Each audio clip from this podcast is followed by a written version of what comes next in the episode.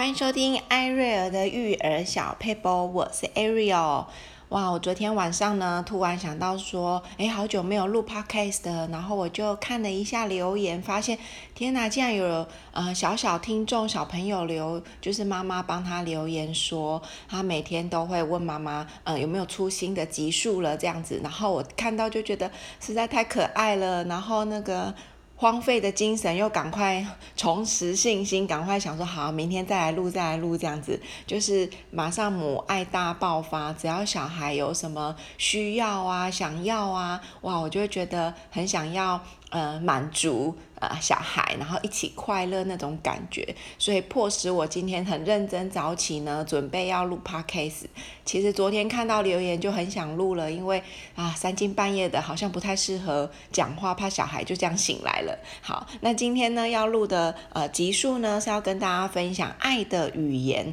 那我打算用两集来分享爱的语言。那可能很多人会知道说，哦，爱的语言我有听过，就是有五种嘛。没错，爱的语言有五种。那我们可以去借着了解自己，也了解别人或是小孩，好，或是你的另一半，他的爱的语言是什么？进而呢，你就可以用对方喜欢的方式去爱他哦。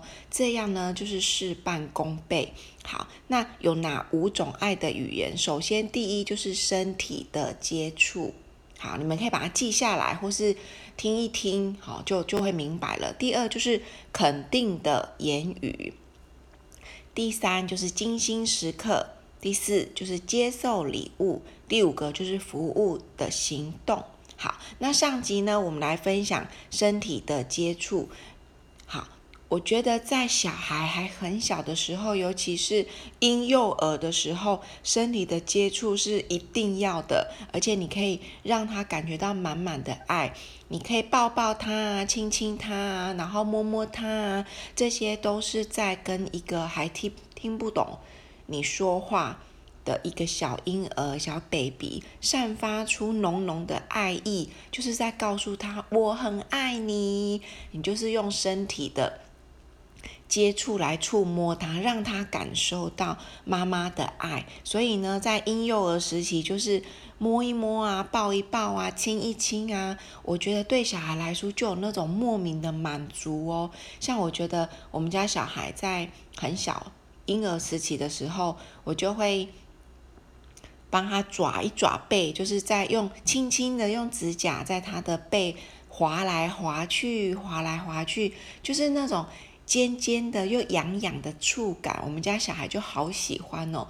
然后你在那边刮他的，轻轻刮他的背啊，他就会觉得哇，好舒服哦，整个脸就是露出那种舒爽的 那种表情，就真的超可爱的。那有时候小孩呢，你可以摸摸他的呃皮肤啊，然后背呀、啊，然后脸脸呐，哈，我觉得就是。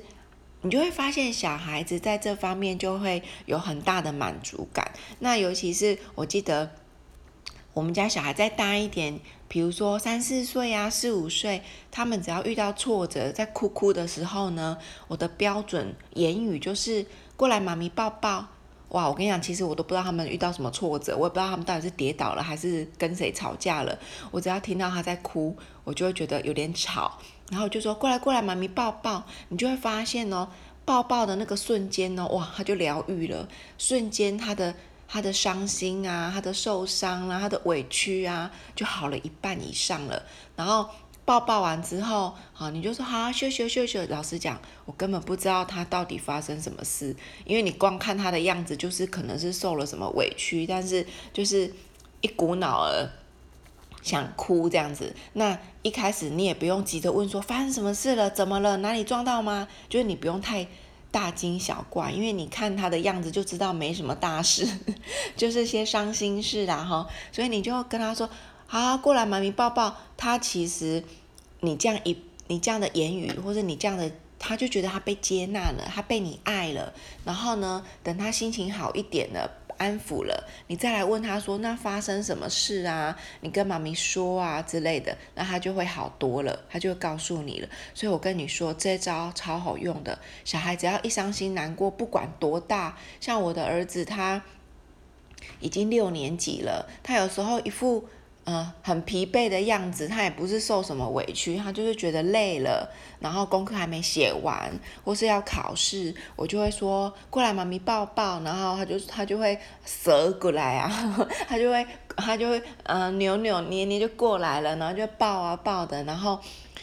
嗯，或就是有时候你看小孩就是啊很沮丧还是累累的，你就说过来过来，妈咪抱抱，妈咪就是充电那个行动充，你没电的时候你就过来，妈咪给你抱抱就是充电了。从小我就会灌输他们这个观念，妈妈就是行动充，所以呢，没电就是过来我抱抱，我亲一亲，然后呢，嗯。不开心就过来，我搔个痒，叽咕叽咕，哈，就开心了。好，这个就是第一个身体的接触。如果你的小孩还很小，你就尽量的给他，让他有身体的接触。那如果你是呃小孩大一点的，你就可以看看他是不是喜欢身体的接触。那像我呢，我个人其实没有很喜欢，应该是说这五项呢，身体的接触不会是放在我的首位，因为我觉得。